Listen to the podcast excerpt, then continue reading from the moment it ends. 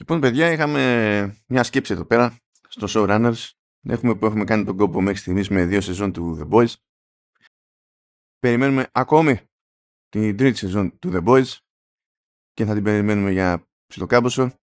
Από ό,τι φαίνεται, παρότι έχει ολοκληρωθεί τουλάχιστον ε, έχουν ολοκληρωθεί τα γυρίσματα. Εντάξει, εδώ και λόγω δύο μήνες, τρεις μήνες, αλλά ε, μέχρι να έρθει η ώρα του σχετικό, λέμε ας το δεχτούμε ότι θα είμαστε full service joint για The Boys εδώ στους Ουράνους. Οπότε ας πιάσουμε και τα Πέριξ. Εξού και η ενασχόληση με το The Boys Presents Diabolical και φαντάζομαι ότι καλώς εγώ των πραγμάτων όταν θα έρθει η ώρα και για ένα άλλο spin-off το οποίο είναι live action εκεί που είναι το Gen V ότι δεν θα το γλιτώσουμε ούτε εκείνο. Μακάρι, μακάρι να βγαίνει και να είναι καλό γιατί αυτό το είχες πει κάποια στιγμή σε ένα από τα προηγούμενα επεισόδια τα οποία έχουμε γράψει ότι the golden age of TV is dead. Και όσο περισσότερο περνάνε οι εβδομάδες και διαλέγουμε σειρές για να δούμε και το τι θα κάνουμε, τόσο πιο πολύ πιστεύω ότι έχεις δίκιο.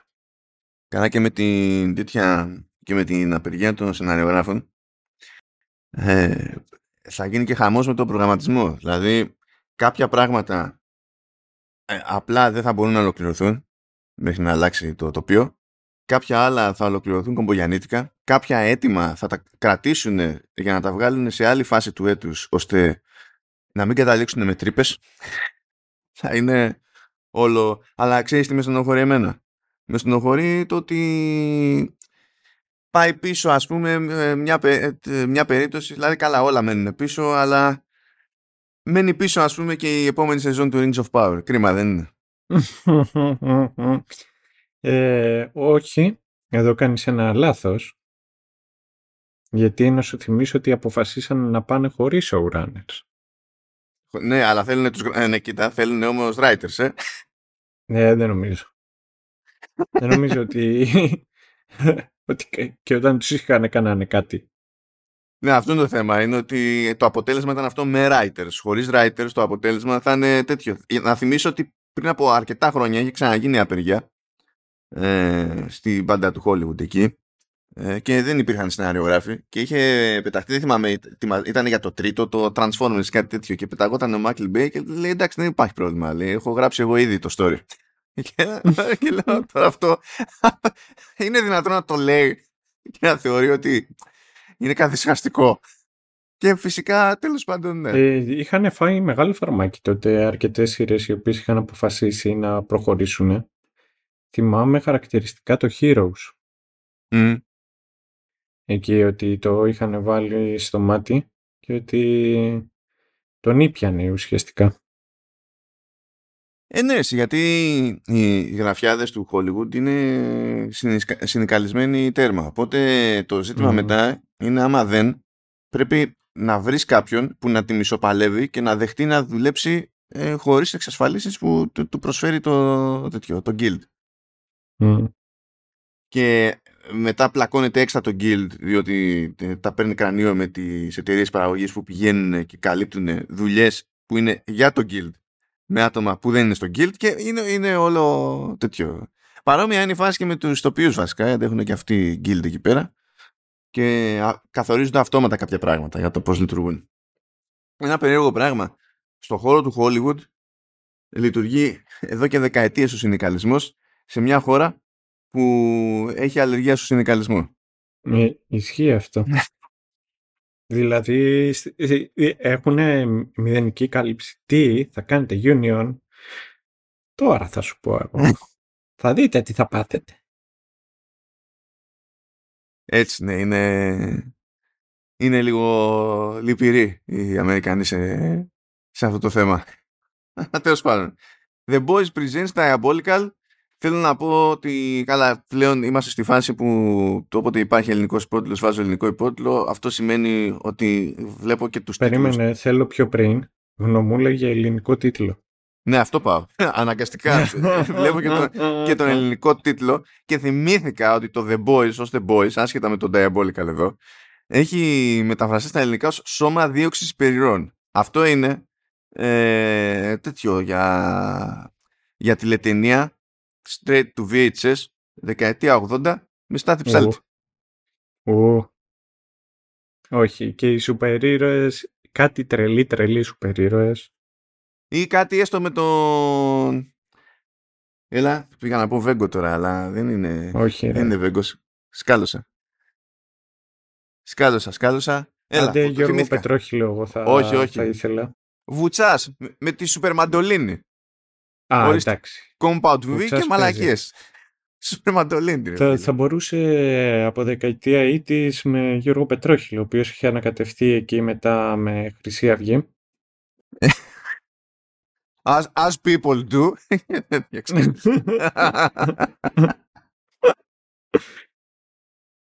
ναι, είναι, είναι, είναι λυπηρή αυτή η απόδοση του, του τίτλου. Ε, δεν θα πιάσω τώρα τις μετάφρασεις, θα τα αφήσω για μετά. Και η αλήθεια είναι ότι δεν έχω πολλά να πω για αυτή τη μετάφραση.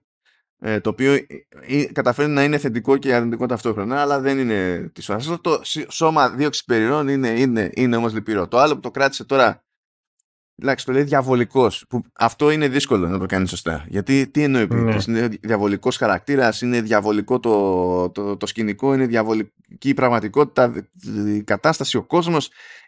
Και επειδή δεν έχει, δεν έχει γένος το, το επίθετο στα αγγλικά και μπορεί να έχει τόσες πιθανές διαφορετικές τέλος πάντων ας, ας το πούμε προσεγγίσεις και ερμηνείες στα ελληνικά ό,τι και να βάλεις θα είναι λίγο λάθος αλλά Ε, ίσως το διαολεμένο.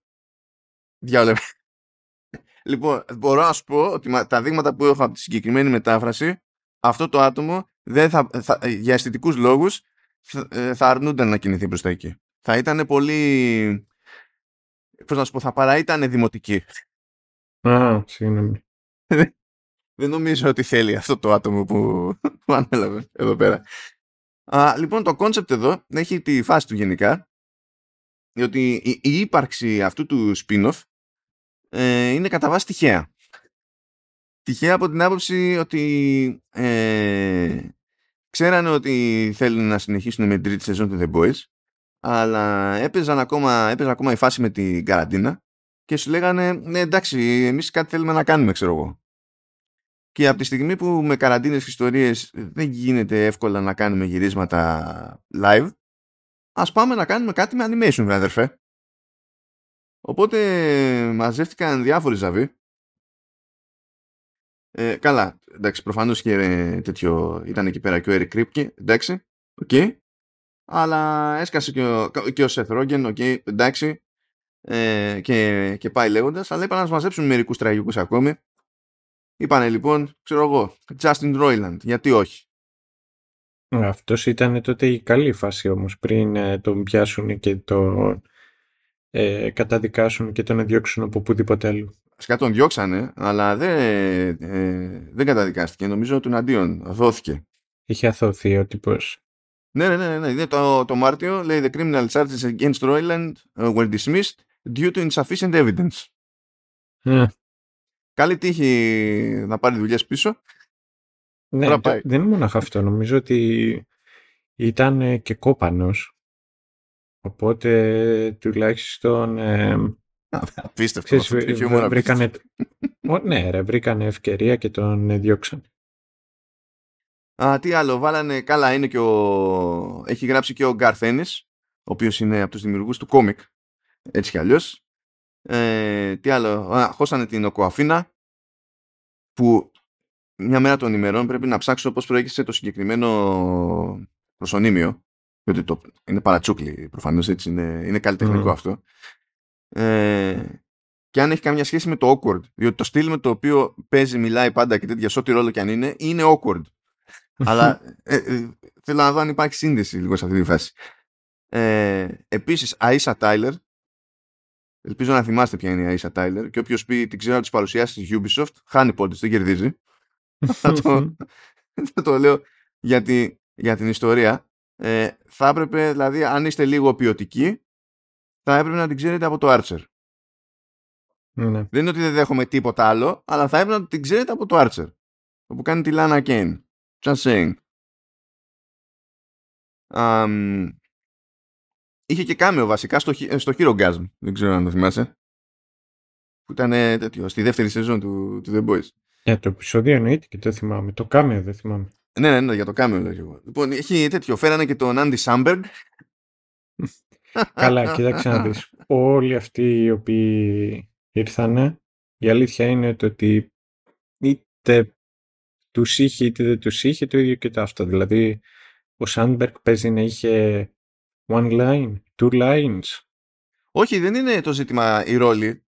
Το Σάμπεργκ είχε εντάξει γιούχου, αλλά αυτοί που σου λέω τώρα έχουν γράψει και επεισόδια. Α, έχουν γράψει. Ναι, Άσχετα ναι, με ναι. το αν παίζουν δηλαδή. Δηλαδή στο επεισόδιο με την Οκουαφίνα παίζει ο Οκουαφίνα, αλλά το έχει γράψει η ίδια. Στο επεισόδιο που έχει, είναι τελείως περαστικό ο Σάμπεργκ, κάνει ένα φύλακα τέλος πάντων.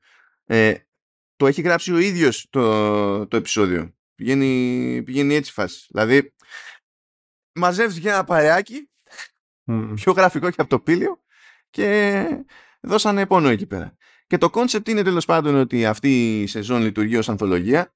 Δεν, δηλαδή δεν έχω πάρει χαμπάρι ότι θα πάει και για δεύτερη, γιατί πραγματικά αυτή προέκυψε επειδή δεν ξέρουν τι να γίνουν. Κάπως έτσι φάση. Μμμ.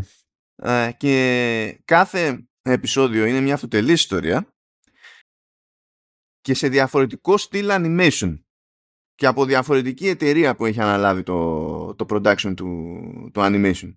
Υπάρχει επίσης και έξτρα ε, ιδιαιτερότητα στο ότι ναι μεν έχουμε εδώ πέρα 8 επεισόδια. Αλλά τα μισά θεωρούνται τελείως ξέμπαρκα τε- δηλαδή μία που υπάρχουν και μία που θεωρούνται non-canon γενικά. Ένα υποτίθεται ότι εντάσσεται στην πάντα του κόμικ και μόνο τρία θεωρεί ο Κρύπκι ότι ε, είναι κάνον για το τηλεοπτικό The Boys. Παίζει ένα ψηλό, ψηλό χάος εκεί πέρα. Αλλά εντάξει. Τι να πεις. Θα τα διευκρινίσουμε εκεί προχωρώντας. Τώρα τα επεισόδια είναι πολύ μικρά. Είναι ξέρω εγώ δεκα κάτι λεπτά το, το καθένα. Εγώ, εγώ για να καταλάβετε πότε τα είδα, είχα, πήγαινα για μπάνιο αυτές τις μέρες και όσο περίμενα να παίξω με την πετσέτα να στεγνώσω και να μπω στα μάξι, τα είδα. Πήγα, ξέρω εγώ, δύο-τρεις φορές για μπάνιο και τελείωσε. Εγώ δεν έχω γράψει καν περιλήψεις.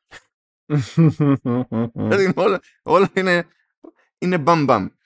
Ε, αλλά έχει στα σημεία έχει τη φάση του το, το πράγμα και σίγουρα έχει στο καλλιτεχνικό κομμάτι τη, τη φάση του.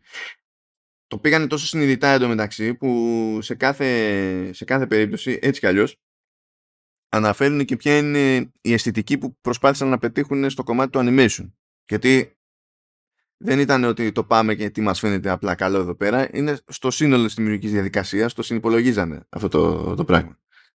Α, αλλά οπότε δεν θα, έχει, δεν θα έχω προπαρασκευαστική πληροφορία σε αυτή τη φάση γιατί δεν έχουμε να κάνουμε μια ενιαία ιστορία για να πω ξέρω εγώ τα βασικά κτλ. Ε, όταν θα, όσο νούπο θα πάμε κατευθείαν στα spoilers αλλά ο Θεός να τα κάνει γιατί έτσι κι αλλιώς κάθε ιστορία είναι κάθε λεπτά δεν ξέρω τι είναι αυτός Οπότε μπορούμε να πούμε άμα είναι μια γενική εντύπωση για την προσπάθεια και δύο λογάκια εκεί για το, για το soundtrack που χωράει τουλάχιστον ένα κακόγουστο αστείο στην υπόθεση του soundtrack. Θα το αναλάβω εγώ, μην ανησυχείτε. Ε, και μετά να προχωρήσουμε κανονικά. Για, για πες ε, Σταύρο, πώς πέρασες; Ε, ήταν λίγα αυτά τα οποία δεν έκανε και κολλητούμπες, να σου πω την αλήθεια.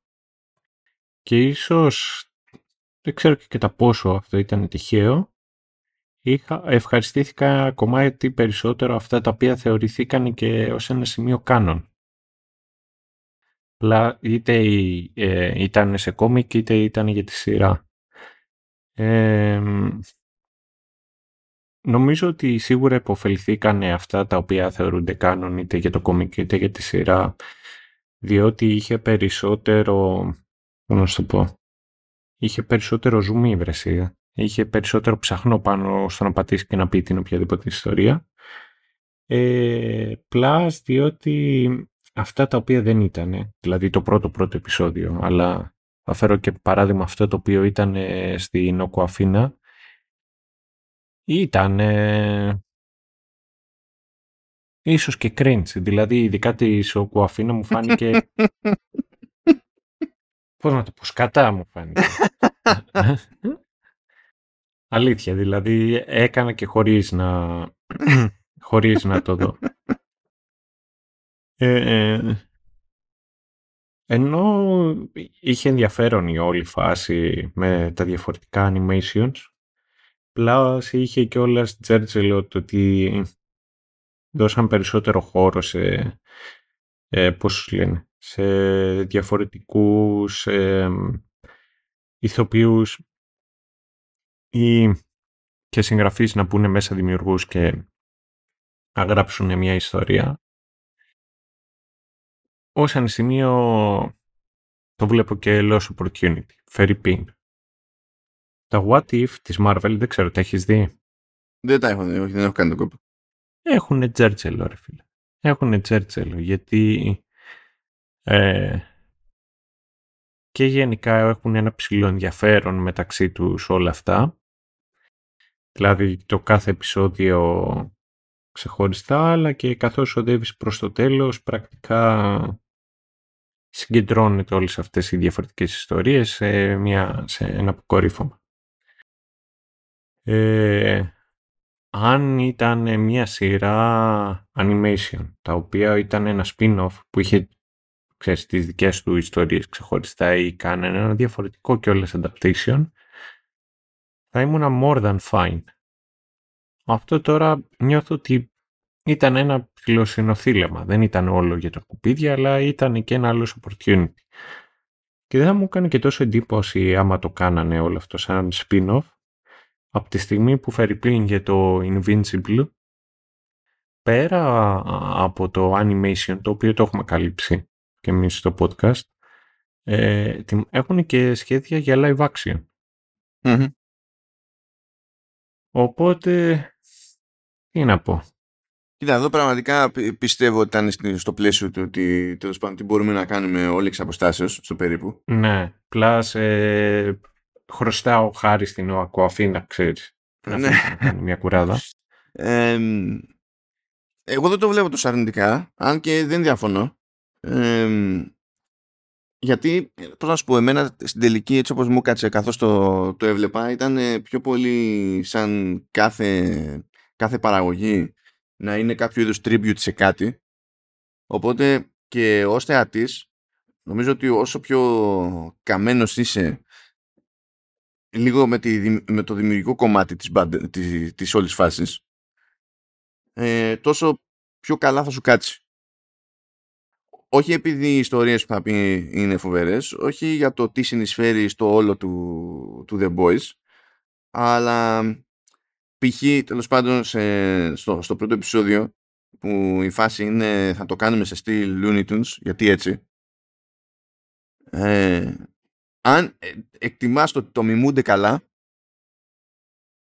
στο animation και στη μουσική ας πούμε, τότε λες καλή φάση αν το δεις ως προς το τι προσφέρει στο The Boys, θα πεις τι υπήρχε, τι, τι, τι δεν υπήρχε, ένα και το αυτό. Γι' αυτό λέω είναι λίγο που... Γι' αυτό λέω δεν το πήρα έτσι όπως το πήρες εσύ, αλλά αυτό δεν σημαίνει ότι διαφωνώ. Απλά ε, μου πάτε σε άλλα, άλλα νερντόκουμπα, ρε παιδί μου, εμένα σε κάποιες ναι, ναι. Αυτό. Αλλιώς, αν είναι να πω ότι έκανα κέφι, ξέρω εγώ, κάποια πράγματα, ε, εγώ θα ξεχώριζα δύο επεισόδια, ας πούμε. Αλλά θα φανεί αυτό. Ναι, ναι. Προς τα κάτω. Ε, μιας και είπαμε εκεί λίγο για το για τη διαφοροποίηση στο δημιουργικό και την, μια κάποια μίμηση σε διαφόρων στυλ που παίζουν ε, η ίδια λογική πηγαίνει και στο, και στο soundtrack και έχουν επίσης την ίδια προσέγγιση, διότι ε, όχι ακριβώς, αλλά γιατί παίζει και επανάληψη, έχουν πολλαπλούς συνθέτες. Ε, και κάποιοι έχουν γράψει, ξέρω εγώ, δύο κομμάτια, άλλοι έχουν γράψει ένα κομμάτι και πάλι προσπαθούν να πατήσουν σε ένα στυλ που να ταιριάζει με τη γενική αισθητική που παίζει και στο εκάστοτε επεισόδιο. Ε, γέλασα απίστευτα όταν είδα τα ονόματα Λίο Μπίρεμπεργκ και Ζακ Ρόμπινσον γιατί είναι οι τύποι του Κόμπρακάι ε, βέβαια το πρώτο κομμάτι του άλμπουμ είναι δικό τους, λέγεται ε, Kimo Kawaii και ε, προσπαθεί να είναι Ιαπωνεζό κάτι και είναι αποτυχία. Να, έτσι, δεν ξέρω τι τους έπιασε εκεί πέρα. Ε, θέλω να πω ότι Julie Bernstein και Steven Bernstein κάνανε φοβερή δουλειά στο να μιμούνται το κλασικό επίσης στυλ που πηγαίνει πακέτο με storytelling τέλος πάντων. Στη μουσική επένδυση που βάλανε στο επεισόδιο τύπου Looney Tunes ήταν από τα παραδείγματα που σε αυτό το μικρό χρονικό διάστημα που έχουν περιθώριο και η μουσική τους διηγείται την ιστορία, είναι μέρος της αφήγησης, δεν είναι απλά επένδυση. Ε, γενικά, εντάξει, δεν έχει πολλά κομμάτια, γιατί έτσι κι αλλιώς όλη η παραγωγή είναι μικρή σχετικά στη διάρκεια. 10 είναι τα, τα κομμάτια. Ε, το ότι σημείωσα 5 ότι είναι ok, το θεωρώ και θαύμα. Βασικά. Σαν, σαν φάση. Ε, αλλά Λοιπόν, θέλω, θέλω να σημειωθεί ότι η μόνη περίπτωση συνθέτη παύλα συνθέτριας, στην προκειμένη συνθέτριας, που από αυτούς που έχουν πάνω από ένα κομμάτι σε αυτό το, το σύντομο άλμπουμ και είναι καλά και τα δύο κομμάτια, ε, είναι η Χέσου Βίτμαν. Ναι θεωρώ, δηλαδή, αν πεις να το ξέρουν, υπάρχει το language barrier και τα λοιπά. θεωρώ ατυχές ότι δεν είναι στο σκατό επεισόδιο. το θεωρώ τουλάχιστον ατυχές. Ε, επίσης θέλω, σε περίπτωση που δεν έχετε πέσει σε αυτή την αίσθηση παύλα πληροφορίας στο παρελθόν, το χέσου δυστυχώς ε, για τις Κορεάτισες που φυτρώνουν στην Αθήνα ε, είναι γυναικείο όνομα στην Κορέα. Ε, τώρα το, το, το προφανώς είναι Vidman, δεν ξέρω τι έχει κάνει εκεί πέρα, δεν τσεκάρισα αν είναι από απλή πατριά ή τέλος πάντων παίζει εξ αρχής κόμπο κτλ. Ε, αλλά η συγκεκριμένη από output τα πηγαίνει καλύτερα από τους υπολείπους σε αυτό το, το ρημάδι του album. Αλλά χέσου Vidman. Εντάξει. Τι να, τι να πει κανείς. Ενώ Λίο Μπίνεμπερ και Ζακ Ρόμπινσον που κάνανε το περίπου Ιαπωνέζικο και απέτυχαν, κάνανε και το κομμάτι στο αγαπημένο σου επεισόδιο, το σκατό επεισόδιο, και είναι επίσης. Mm. Ατυχές εκείνο το κομμάτι. Αλλά τέλος πάντων, απλά πραγματάκια και εδώ πήγε στη λογική της ανθολογίας. Και μπορούμε να πούμε ότι τέλος πάντων πάμε για τα υποτιθέμενα spoilers. Ναι, ναι, πάμε. Ο Θεός και η ψυχή σας. Είναι OK. Okay. Λοιπόν, έχουμε το πρώτο επεισόδιο που αυτό ακολουθεί τη, το, το στυλ ε, ε, αυτοί το έχουν βαφτίσει Classic American Animated Shorts. Εμείς θα το πούμε Looney Tunes. Γιατί σε αυτό προσπαθούν, προσπαθούν να πατάνε, σε αυτό ε, πατάει και, και η μουσική κτλ. Η ιστορία είναι πάρα πολύ απλή. Υποτίθεται ότι στη Vought τσεκάρουν παιδιά που έχουν ρουφήξει εκεί πέρα Compound V ε, για να δουν αν είναι χρήσιμες οι, οι δυνάμεις τους, αν μπορούν να τις ελέγξουν κτλ. Και, και άμα δεν τους κάνουν τα δίνουν για υιοθεσία ή τα τρώνε λάχανο και τα συνάφη διαφορετικά τα καστάρουν. Έτσι, γιατί έχουμε και προϊόν να βγάλουμε.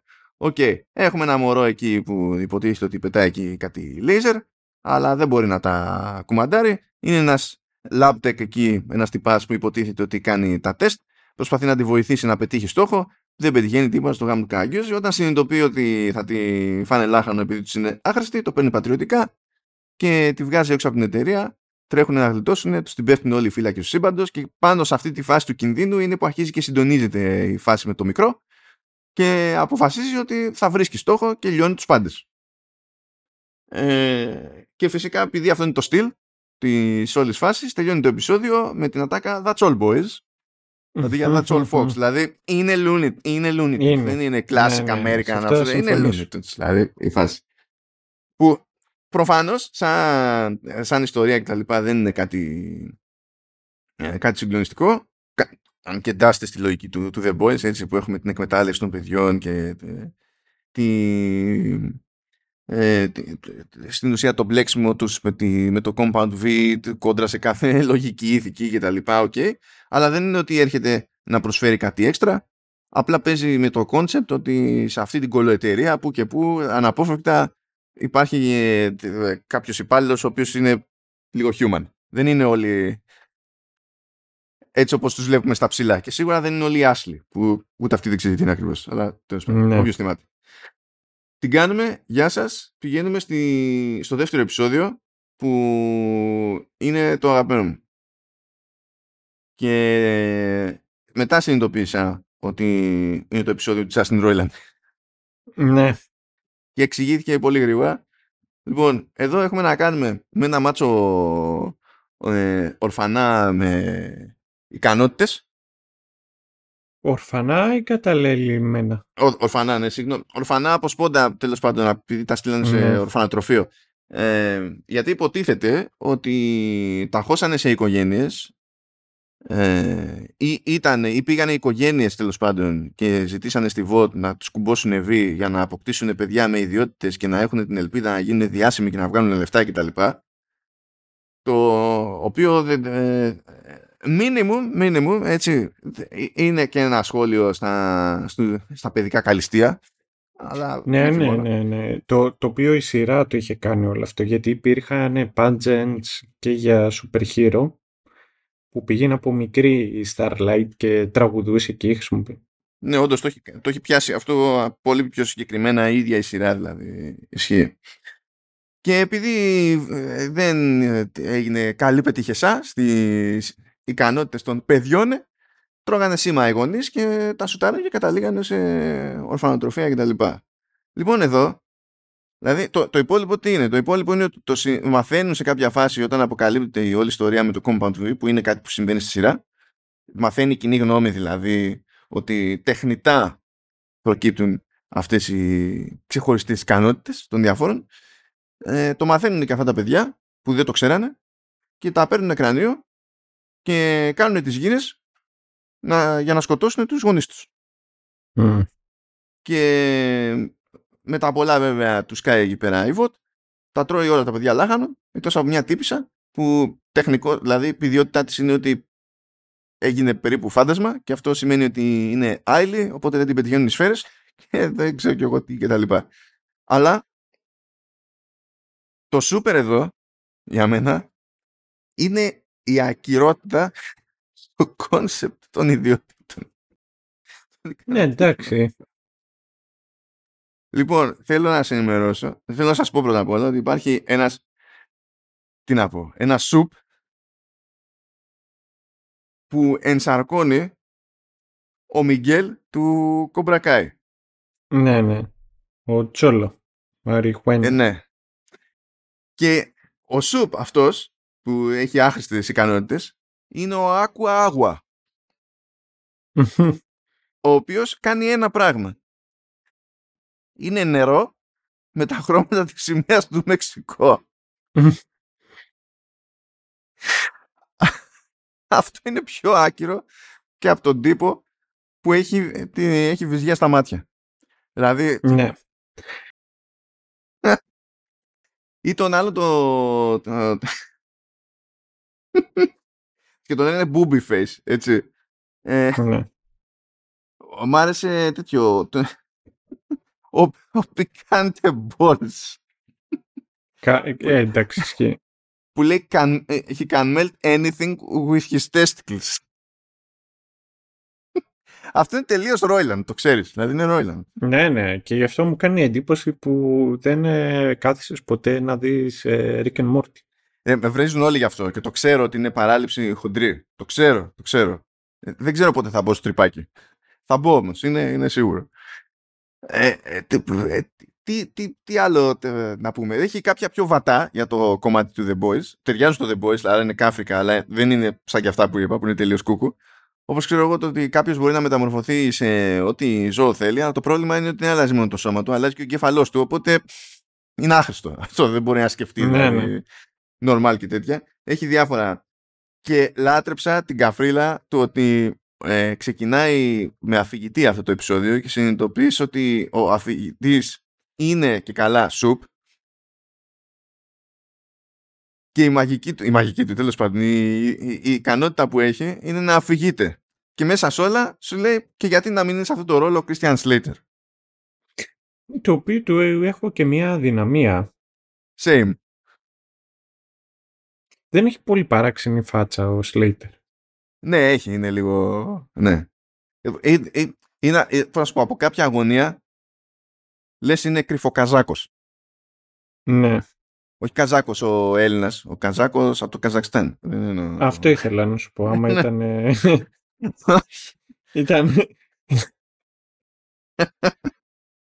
ο, κα... ο κανονικός ο Καζάκος. Ναι. Okay.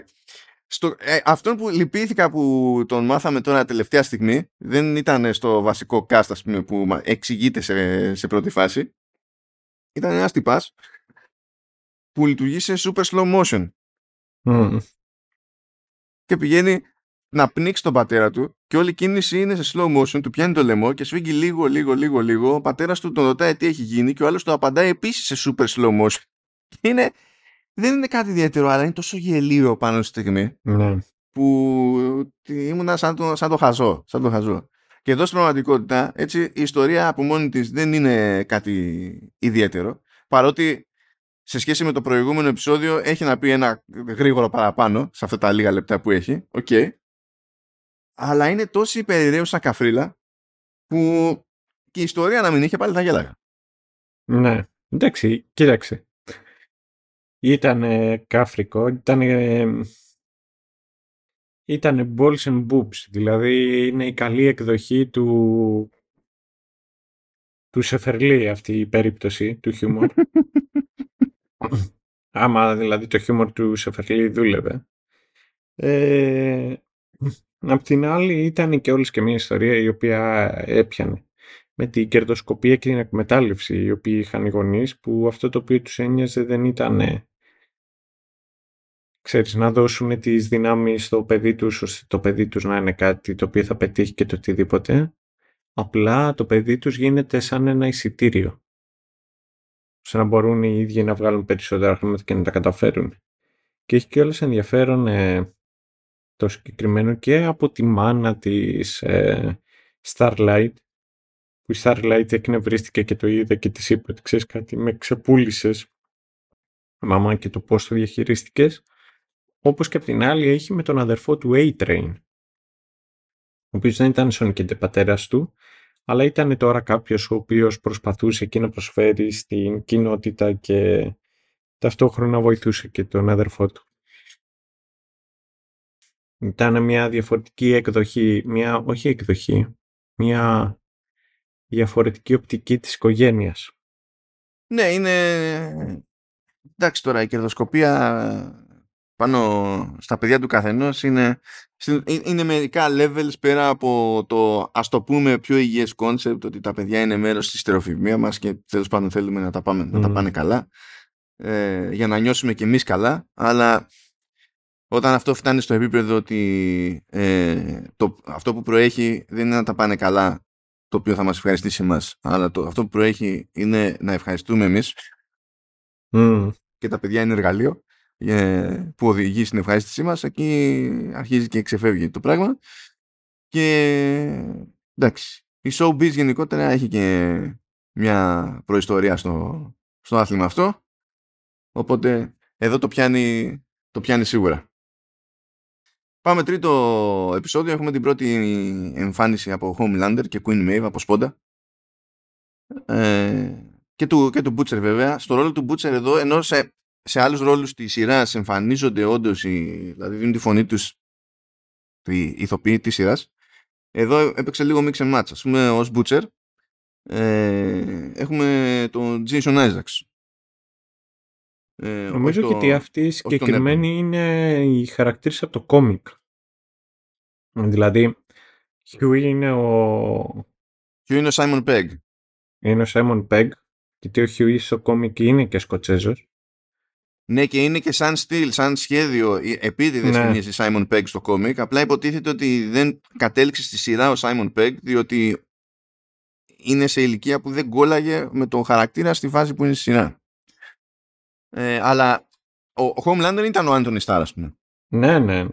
Και Maeve είναι η. Πώς πώς λένε οι άλλοι, κάτι με Gold είναι. Κάτι. Μα, Gold. Κάτι. Ε, Μα a true lesbian hero.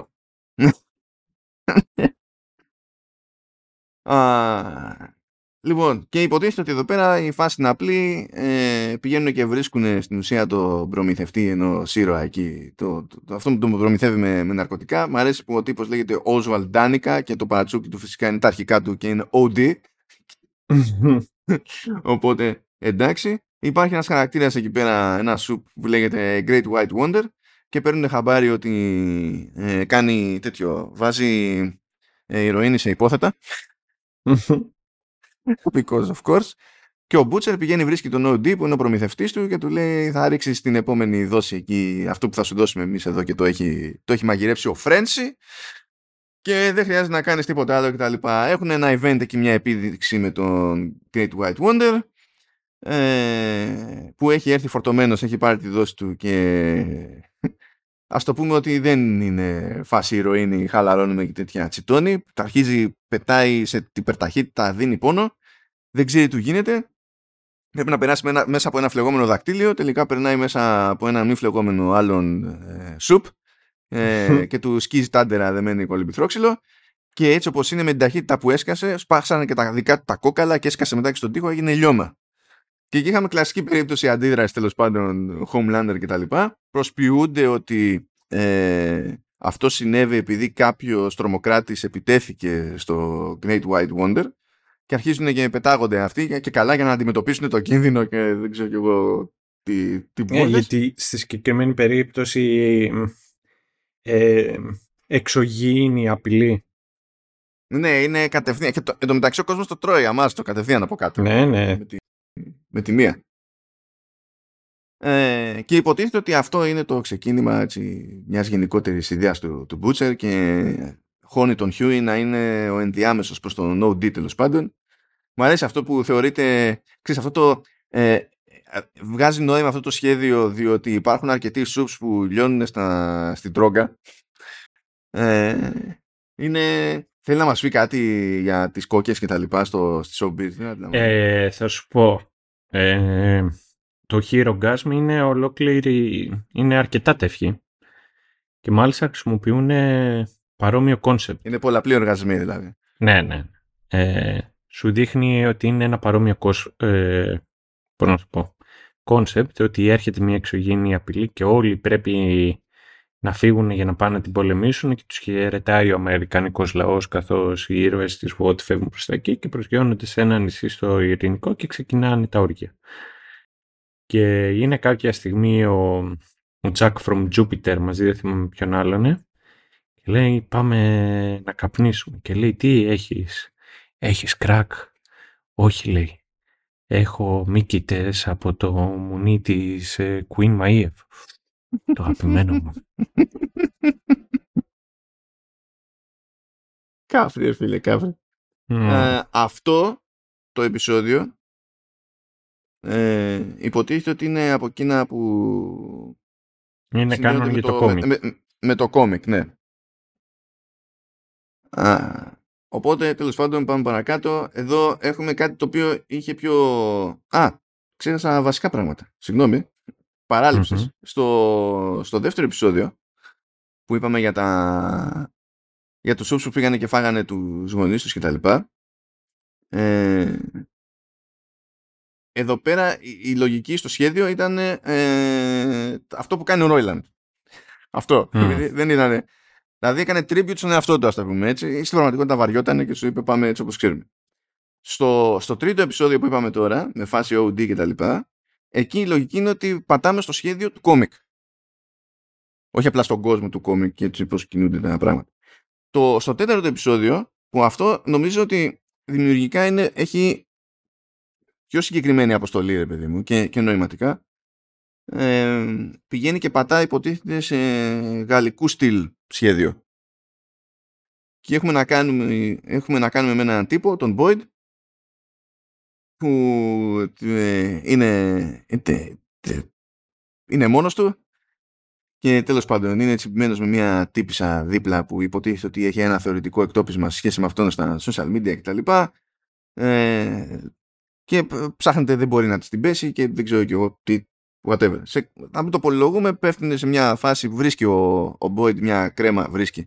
Μπαίνει σε μια δοκιμή για μια κρέμα της VOT που χρησιμοποιεί το, το V και υποτίθεται ότι πασαλίβεσαι ρε παιδί μου και μπορείς να αλλάξεις την εμφάνισή σου σε αυτό που θέλεις.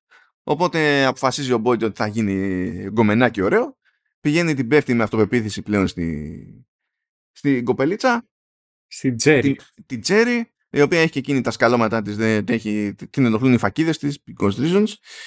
Ε, ενθουσιάζεται αυτή, ε, από σπόντα μαθαίνει φυσικά για την κρέμα, ε, τη χρησιμοποιεί και η ίδια και μεταμορφώνεται σε Catgirl και καταλήγουν, ναι εντάξει, OK, okay, αλίμονο, και καταλήγουν τέλος πάντων να κάνουν πάταγο στα, στα social media, να γίνουν διάσημοι και σιγά σιγά τους βλέπουμε ότι ασχολούνται περισσότερο με την παρουσία τους στα social media παρά με τις σχέσεις τους και όσο πάει και ξυνίζει αυτό το γάλα και φτάνουν και σε ένα σημείο που τους κόβουν και την παροχή της κρέμας. Οπότε ε, έχουν μπει στη διαδικασία να χάνουν έτσι κι αλλιώς υποστήριξη στα social από το πώς εξελίσσεται η συμπεριφορά τους και η προβολή τους προς τα έξω.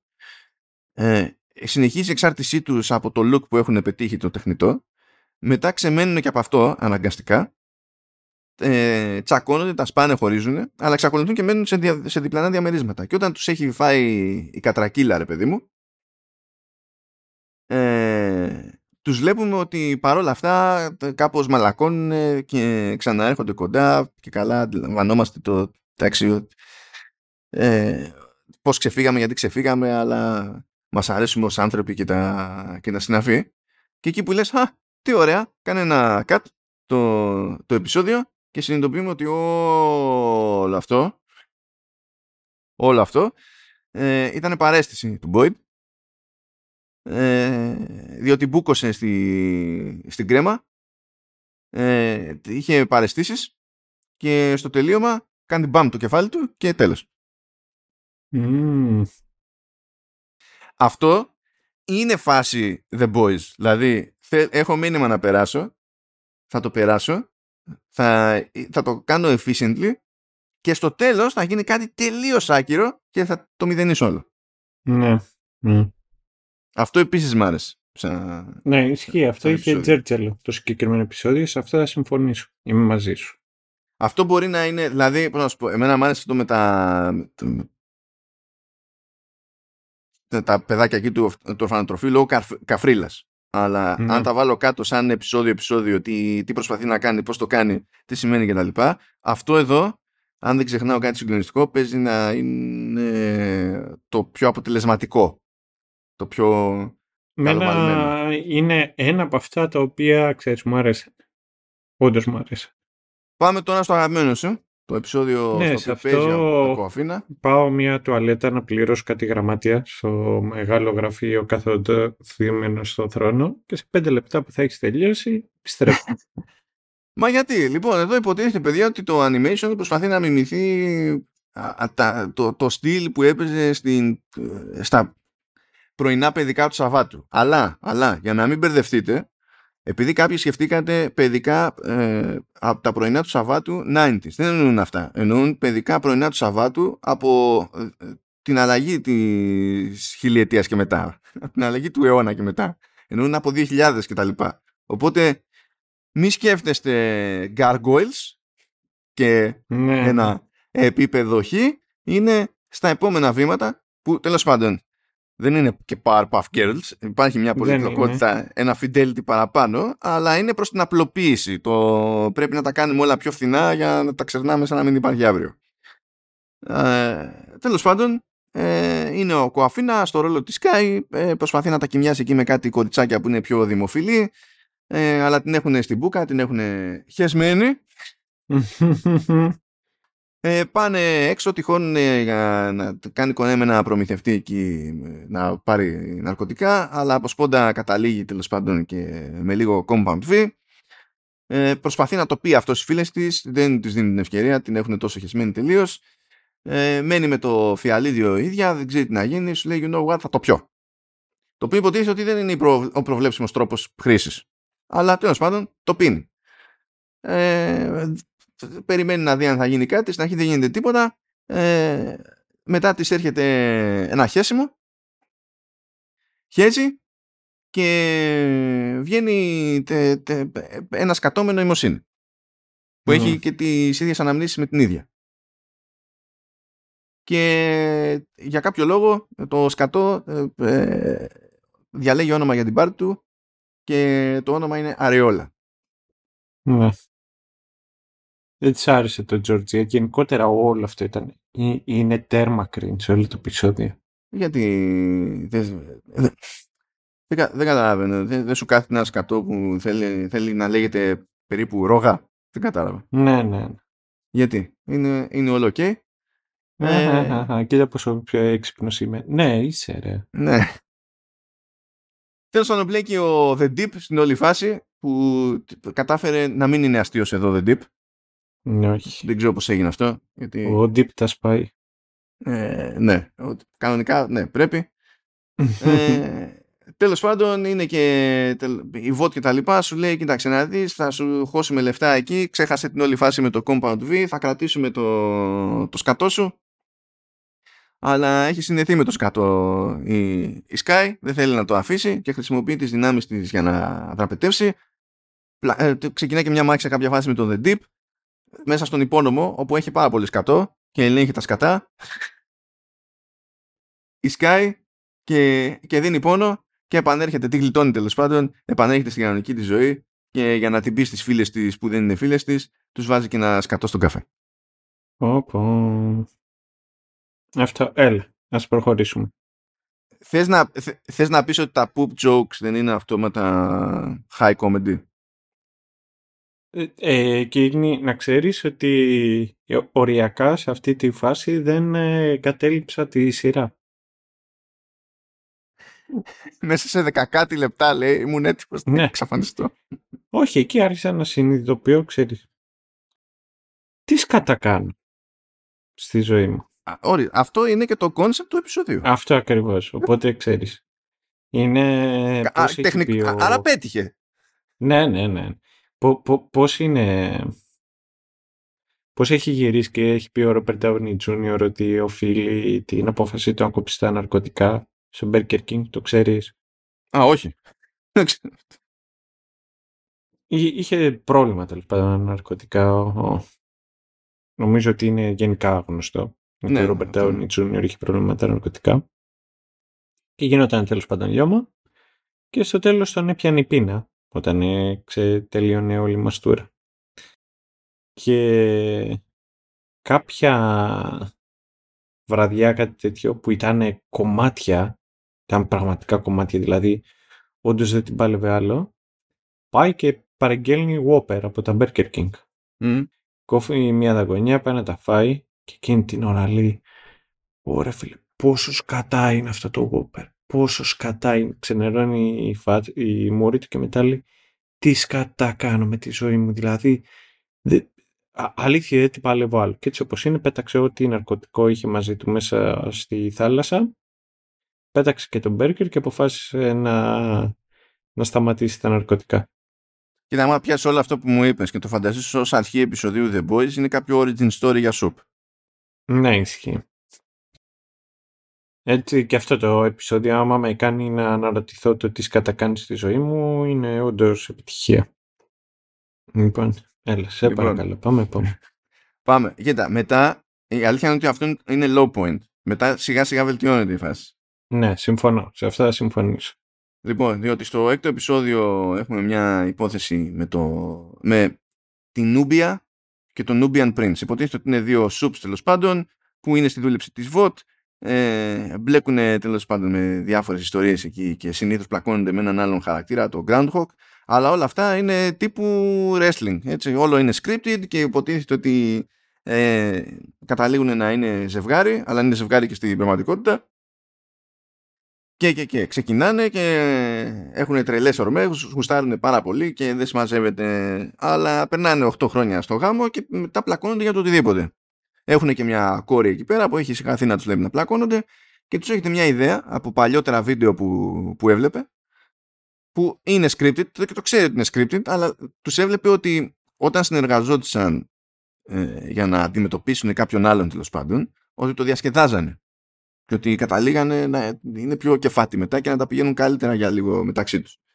Οπότε πηγαίνει και βρίσκει τον Groundhog και λέει έλα ξέρω εγώ να το κάνουμε ότι με απήγαγες για να αναγκαστούν ξέρω εγώ να λειτουργήσουν μαζί, να έχουν ένα κοινό στόχο να σώσουμε το, το γάμο. Ε, δεν έχει τι να γίνει ο Groundhog γιατί ο Groundhog μέσα σε όλα αντί για κανονικά χέρια και γροθιές έχει κάτι, τι, τι, τι, κάτι μεταλλικής μπάλες. Σφυριά. Σφυριά, Πες, τι είναι ε, αυτό; Ματσόλες. Ματσόλες. Ένα από τα παράπονά του είναι ότι κάθεται στο σπίτι δεν ξέρει τι να γίνει και με αυτά τα χέρια ούτε αν τον παίξει δεν μπορεί. τι, να, τι να κάνει κι αυτός. Ε, γενικά βρίζει τους πάντες, κάνει είναι στη, στην ξενέρα. Παρ' όλα αυτά, κάνει, παρ' όλα αυτά κάνει το χατήρι του, του μικρού. Ε, πετυχαίνει σε πρώτη φάση αυτό. Όντως τσιτώνουν οι άλλοι δύο. Ε, η, η Nubia και ο Nubian Prince. Χώνονται. Ε, ο οποίος Nubian Prince, να πω έτσι για την ιστορία, όταν υποδύεται το, το ρόλο του, έχει και ψεύτικη αφρικανική προφορά για να πουλήσει το concept. Ως είθισται. Ε, και τέλος πάντων, εκεί που αρχίζουν και του ρίχνουν τρελό ξύλο του Groundhog, λέει η μικρή ότι παιδιά εντάξει, ξέρω εγώ, και είναι τέτοιο, με βοήθησε, δεν με απήγαγε όντως τα λοιπά. Δεν την πιστεύουν καν, τον κάνουν τόπι το, το Groundhog. Πάει ο Groundhog. Δηλαδή, τέλος πάντων, ε, για μια στιγμή όμως αυτοί οι δύο είναι λίγο καλύτερα. Ε, ξαχνυπνά το μικρό από το άγριο σεξ που παίζει όταν γυρίσουν στο σπίτι και την επόμενη μέρα αρχίζουν και πλακώνονται πάλι επειδή ο, ο Nubian Prince ξέχασε να αγοράσει καφέ. Και δεν την παλεύει άλλο το μικρό και βγάζει το ίδιο το μικρό από τα παρατημένα από πριν τέλος πάντων χαρτιά του διαζυγίου και λέει παιδιά υπογράψτε. Γιατί θα είναι καλύτερα για σας, θα είναι καλύτερα για μένα, ξέρω εγώ, δεν είναι δουλειά αυτή. Ευχαριστώ, γεια σας. Αυτό τέλος πάντων δεν έχει να πει κάτι συγκλονιστικό συγκλονιστικό. Πιστεύω, καλά. Ναι, προς, προφανώς μπορούμε να πούμε ότι η τοξικότητα ενός τέτοιου περιβάλλοντος και το concept ότι μένουμε μαζί ε, επειδή έχουμε ένα, ένα παιδί, αλλά αυτό δεν είναι και καλά ε, η βέλτιστη λύση ούτε για το παιδί ούτε για κανέναν άλλον, αλλά τέλος πάντων δεν έχουμε να κάνουμε κάποια πρωτότυπη προσέγγιση στο θέμα, απλά έχει αλλάξει... Εντάξει, αυτό το που είχε Τζέρτζελο είναι το ότι συνειδητοποίησε και η κόρη το ότι είναι καλύτερο για όλους αυτούς, ξέρεις, να πάψουν να, να είναι χώρια. Ναι. Και μετά συνειδητοποίησε ότι έχουν μια αρρωστημένη σχέση Μμ, οι μμ. γονείς της. Και ότι Ε. θα συνεχίζουν να πλακώνονται και ότι είτε απλά παρατείνεται η απόφαση να, το, να τα σπάσουν είτε στην πραγματικότητα συνεχίζουν και κάνει enable ο ένας τον άλλο. Μμ. Ε, εδώ έχει γράψει το επεισόδιο η Aisha Tyler που είναι και στο ρόλο της Nubian. Ε, Επίσης θέλω να πω ότι το concept εδώ στο, στο animation είναι λέει anime inspired. Ναι, Αυτό είναι ψέμα. ναι Απλά- ισχύει. Εμένα μου θύμισε κομματάκι Invincible. Έχω αυτή την εντύπωση. Ναι, ναι, είναι, είναι προς τα εκεί. Δηλαδή, ό,τι και αν είναι, αυτό το inspiration από anime μεριά δεν- κάπου χάθηκε στην διαδρομή. Δεν ξέρω τι συνέβη. Στη... Εκτός άμα βλέπουν άλλα άνιμε. Δεν ξέρω, αλήθεια. Δηλαδή, δεν, ξέρω, Ναι. δεν ξέρω. Εδώ για κάποιο λόγο Nubian Prince είναι ο Don Cheadle. Γιατί, γιατί μπορούμε. Είναι- Εννοείται. Thank you κύριε που μοιάζει με σκαθάρι. Ναι. Ε, λοιπόν, πάμε. ε, Εγώ θα πω ότι συνεχίζει να βελτιώνεται μετά η φάση. Έχουμε το, το επεισόδιο με ένα γέρικο ζευγάρι Κορεατών. Είναι ο Τζον, που και αυτός είναι Κορεάτης, παρότι το Τζον το έχουν γραμμένο κανονικά ως Τζον, έτσι όπως το φαντάζεται Μμ. κανείς. Και υπάρχει και η Sun-Hee, που γράφεται Sun-Hee, αλλά είναι Sun-Hee, εμ, που εκεί τουλάχιστον παίζει όντως Κορεάτισα Κορεάτισα ηθοποιός. Ε, είναι τόσο Κορεάτισα που έχει δύο ατάκες, τρεις στα αγγλικά και πασχίζει. Δηλαδή είναι, είναι Κορεάτισα. δεν είναι Αμερικανο-Κορεάτισα και τέτοια. Ε, και είναι στα τελευταία της με καρκίνο. Τι εννοείς ότι δε- δε- αυτά τα αμερικανο-κορεάτικα νομίζω ότι δεν είναι γλώσσα; Είναι εδώ πέρα μια Ελληνο-Αυστραλέζα και προσπαθούσε να δείξει στα παιδιά, χρόνια τώρα στην Ελλάδα και προσπαθεί να δείξει στα παιδιά της ε, πώς να κάνουν βουτιά και της λέει Έτσι όπως έχεις κολοκαθίσει, put your legs now. Αυτό είναι που λέμε κουζίνα fusion. Ε, εννοείται. Είναι. ε, ναι. Ε, εντάξει. Είναι... Έλα, πού είσαι; Αμ, θα ριβάρουμε σε λίγο γιατί ήρθε ο Ρουφιάνος να φτιάξει το ρούφι. Εντάξει, και μπουλγκόκι με αφρό φέτας. Και... Ναι, ναι, ναι. Thank Αυτό, you, thank ε, you. ε, εκεί πάμε. Εκεί πάμε. Πράγμα που μου θυμίζει ότι έχουμε πράγματα να δοκιμάσουμε, πράγματα να φάμε, Σταύρο, και Εννοείται. πρέπει να το ρυθμίσουμε. αυτό. Ε, ε, και όχι μονάχα κορεατικό που πιάνουν κορεατικά. Ε, δεύτερη σεζόν The Bear. Πρέπει να πάμε να φάμε και Italian beef. Yes, chef. Ναι, ναι, οπωσδήποτε. Έτσι κι αλλιώς. Δηλαδή και χωρίς τη δεύτερη σεζόν. Και από την πρώτη σεζόν ήταν επιχείρημα. See Jeff. Πώς, τι, εσύ, Τζεφ; Δεν δε, δε θυμάσαι ποιος ήταν εκεί που έλεγε που νόμιζε ότι το όνομά του ήταν Jeff. Α, ναι. ναι, ναι. Λοιπόν, πάμε εδώ. Είναι του θανατά η, η γιαγιά εκεί πέρα από καρκίνο. Ο Τζον είναι καθαριστής επιστάτης στη διάολο εκεί στη, στη Vought. Ε, έχει πάρει χαμπάρι εκεί για Compound V. Είμαστε στη φάση που ο κόσμος ξέρει πλέον τι είναι το Compound V. Ε, και λέει τέλος πάντων να προσπαθήσω να κλέψω λίγο, να της το κουμπώσω ελπίζοντας ότι θα τη βοηθήσει και θα τη πιάνει και τα λοιπά. Ε, όντως την κουμπώνει εκεί πέρα, δεν είναι σαφές το τι έχει γίνει σε πρώτη φάση, τον έχουν πάρει χαμπάρι όμως από την ασφάλεια, από την ασφάλεια, από security τέλος πάντων της, της VOT, σκάνε στο νοσοκομείο, πάνε να τις την πέσουν και εκείνη την ώρα πετάγονται κάτι ενεργειακά πλοκάμια από τη γιαγιά και τους κάνει κομμάτια και στην πορεία γενικά, ενώ, χωρίς να το ελέγχει όμως. Δεν είναι, φαίνεται ότι δεν είναι κάτι που ελέγχει, είναι κάτι που συμβαίνει. Και όποτε συμβαίνει αυτό, τραβάει και ζόρι, έχει πόνο, ξέρω εγώ, και τα, λοιπά. δεν είναι ξεκάθαρο το, το τι έχει παιχτεί. Και καθώς είναι στο κυνηγητό, ε, η μεν με τους δε, ε, βλέπουμε ότι ο καρκίνος βγαίνει από το σώμα της, μαζί με τα ενεργειακά απλοκάμια, και αρχίζει και ρουφάει οτιδήποτε ζωντανό σε ένα δάσος εκεί πέρα και γιγαντώνεται ο καρκίνος και γίνεται οδεύει προς kaiju ας το θέσουμε έτσι. Σκάνε όλοι οι τυπάδες εκεί της Vought τους λιώνει, τους τρώει λάχανο και τα λοιπά. Και σε όλη τη φάση η Sun-Hee λέει ρε παιδί μου στον Τζον ότι δεν έπρεπε να το κάνει αυτό και ότι με τη λογική ότι αυτή είναι η μοίρα μου ξέρω εγώ δεν, ε, αυτό, αυτό είναι αφύσικο και να που ε, δημιουργείται πρόβλημα και δεν θα είναι ζωή αυτή και έτσι κι αλλιώς και, και αλλιώτικα. Είναι το, το φιλοσοφικό της υπόθεσης περί μοίρας πεπρωμένου και διαφόρων αναλόγων σε μια κουλτούρα που θεωρεί τη μετενσάρκωση κατά μία έννοια default όχι απόλυτα στα σοβαρά τώρα αλλά είναι μέρος της κουλτούρας το concept αλλά τέλος πάντων, οκ, okay, ε, και έχει κρατήσει τελικά εκείνη κάποιες ιδιότητες και μπορεί να πετάξει, μπορεί να χρησιμοποιήσει ενέργεια κόντρα στο, στο, στον καρκίνο κτλ. Και, και τη βλέπουμε που αφήνει τον Τζον πίσω γιατί σου λέει ότι με μένα ξεκίνησε αυτό, με μένα θα τελειώσει και πηγαίνει να χτυπηθεί για να σκοτώσει τον καρκίνο. Και έχω να πω ότι πρώτον, τεχνικώς το Compound V πέτυχε. Ναι, ισχύει. Επίσης, τελειώνοντας αυτό το επεισόδιο, ε, μπορούμε να πούμε ότι η Σούνη νίκησε τον καρκίνο. Ναι, όντως ισχύει.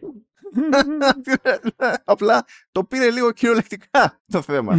Ήταν fist fight. Αυτό. Θα μαζευτούμε εκεί και θα χτιμηθούμε. Και το κουφό της υπόθεσης, το πιο κουφό ενδεχομένως όλο, είναι ότι όλο αυτό που είναι το, το πιο.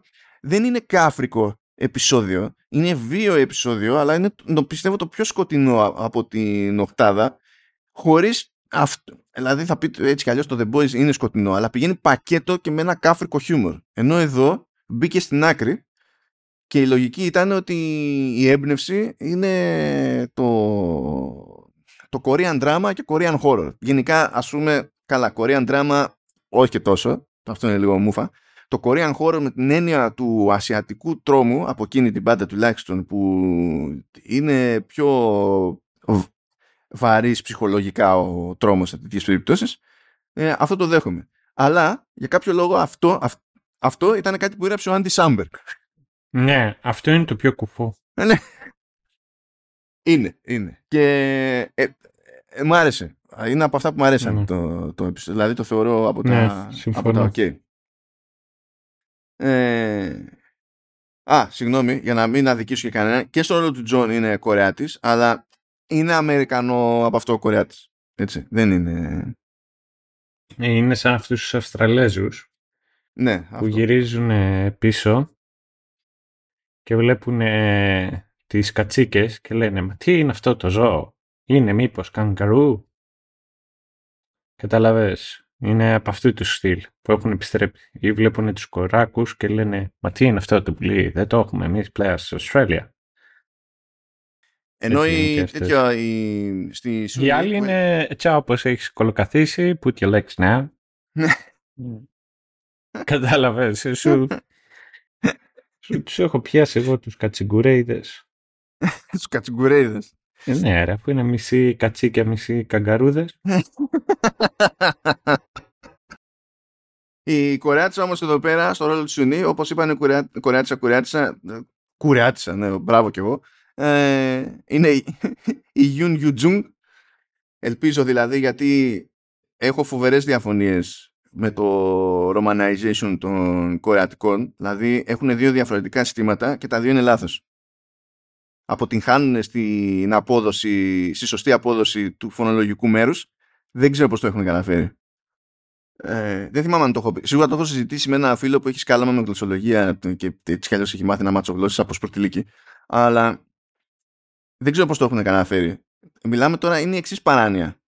Να βλέπεις κορεάτικη σειρά και να αναφέρεται στον υπότιτλο το όνομα και να γράφεται στο λατινικό αλφάβητο με ένα τρόπο χ. Και βλέπεις στην ίδια υπηρεσία που έχεις στη σειρά, βλέπεις την περιγραφή του επεισοδίου και γράφει το ίδιο όνομα με λατινικά, σε λατινικά, με άλλο σύστημα. Και το διαβάζεις και πρέπει να το φέρεις λίγο φωνολογικά στο κεφάλι σου για να συνειδητοποιήσει ότι είναι το ίδιο με το άλλο όνομα που βλέπεις γραμμένο στον υπότιτλο μέσα στη σειρά. Ναι. Και λες, παιδιά, τι θα γίνει. Τι μαλακία είναι αυτή; Δηλαδή, ναι, και lane. Να ξέρουμε τι διάλογο μας γίνεται. Τέλος πάντων, άλλη ιστορία αυτή, αλλά είναι γνωστή φάτσα. Είναι από τις default γιαγιάδες σε, σε Korean drama. Δεν είναι η πιο default που παίζει, αλλά είναι από τις περίπου default. Τέλος πάντων, it is what it is. Και πάμε στο τελευταίο επεισόδιο που έχουμε το ντεπούντο, το, του Homelander. Με τη λογική ότι ε, δεν, έχει κάνει, δεν έχει ξεκινήσει ακόμα η καριέρα του. Είναι πάνω που έχουν βρει το όνομά του και στην αρχή το έχουν βάλει με άρθρο ότι είναι The Homelander και στην πορεία του επεισοδίου συνειδητοποιούν ότι είναι λίγο άχαρο το The, οπότε μένει σκηνό το Homelander. Ε, υποτίθεται ότι έχει την υποστήριξη σε αυτή τη φάση του, του Stan Edgar είναι εκεί πέρα και η Μάντελιν που μετά την πρώτη σεζόν του The Boys δεν είναι, αλλά είμαστε νωρίς ακόμα. Και υποτίθεται ότι του χώνουν δίπλα τον Black Noir ε, για να τον καθοδηγήσει και καλά στα πρώτα του βήματα κτλ. Τον πιάνουν γρήγορα τα, τα κομπλεξικά, του, του τα τροφοδοτεί εκεί και η Μάντλιν, του στείλει ότι είναι εδώ για να σε κατασκοπεύει ο Black Noir και για να μην σε αφήσει να γίνει στο νούμερο 1, στη θέση του, της, του ίδιου που είναι το νούμερο 1 και κάτι τέτοιες ιστορίες. Τέλος πάντων, καλούνται σε κάποια φάση να την πέσουν σε ένα τέτοιο, ε, σε ένα, χημικό, σε ένα εργοστάσιο χημικών όπου οι εργάτες έχουν κάνει κατάληψη ε, εν είδη διαμαρτυρίας γιατί σου λέει ότι η δραστηριότητα αυτού του εργοστασίου κάνει ζημιά και πίζει το, το, την περιοχή εδώ στα καρκινογόνα και θέλουμε να σταματήσει να λειτουργεί. Είναι ήδη εργαζόμενοι στο εργοστάσιο, έτσι. Ε, δηλαδή, μην φανταστείτε, δεν είναι σαν και αυτούς που ε, είναι ακτιβιστές ε, και θέλουν να προστατεύσουν το περιβάλλον και βάζουν κόλλα στα χέρια και κάθονται στην άσφαλτο και μετά παίρνουν όλοι μαζί την άσφαλτο και τους ξεκολλάνε. είναι, αυτοί είναι, εμείς είμαστε εδώ, ε, οι ίδιοι έχουμε δει τι γίνεται, είναι αηδία, ε, αντεγιά. Και του λένε του Homelander, χώσου, πήγαινε, περίμενε όμως να έρθει και ο Black Noir και μετά κάνετε τα κουμάντα σας. Εκείνος είναι στη φάση ότι δεν θα χάσω εγώ αυτή την ευκαιρία, θα πάω και θα το λύσω. Αλλά ο Homelander είναι, στη... είναι επίσης στο στάδιο που είναι άβγαλτος, δεν ξέρει πώς να διαχειριστεί την κατάσταση και ταυτόχρονα εξακολουθεί και έχει την εντύπωση για τον εαυτό του ότι είναι καλός. Και δεν, δεν κάνει αυτό που βλέπουμε στη σειρά, όπου άμα τον ενοχλείς λίγο παραπάνω σε ψήνει.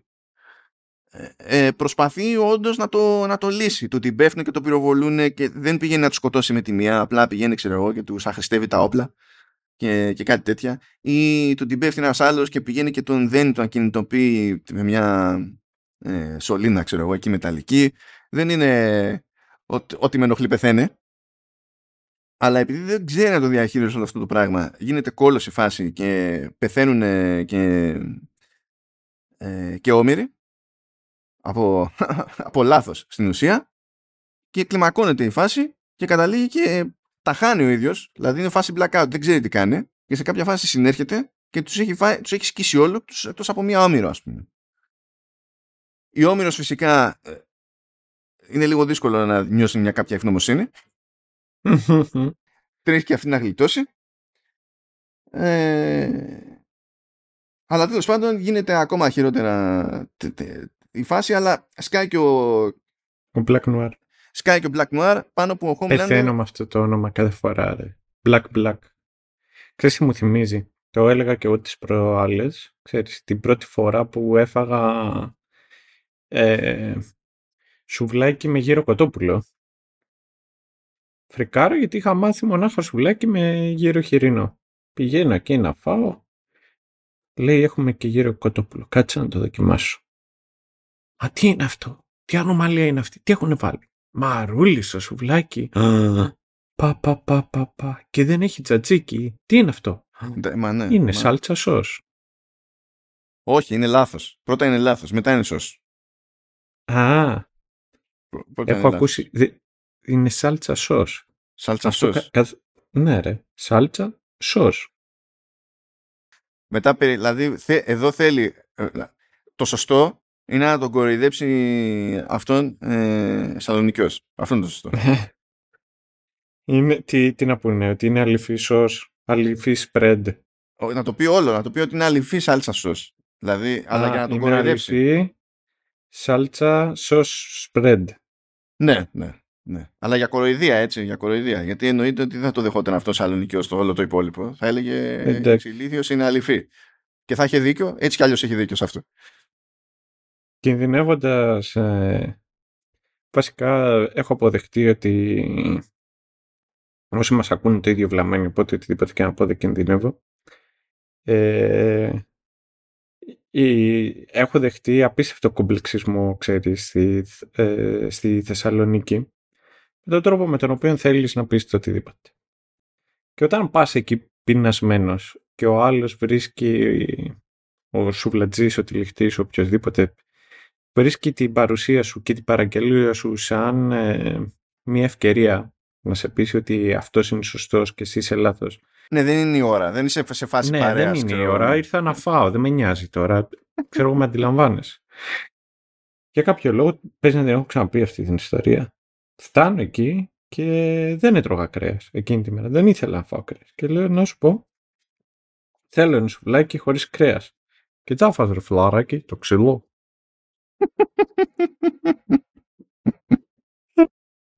Ε, και πες του κάτσε στο καλάμι εσύ. Ε, αυτό ναι. Του λέω εντάξει, λέω.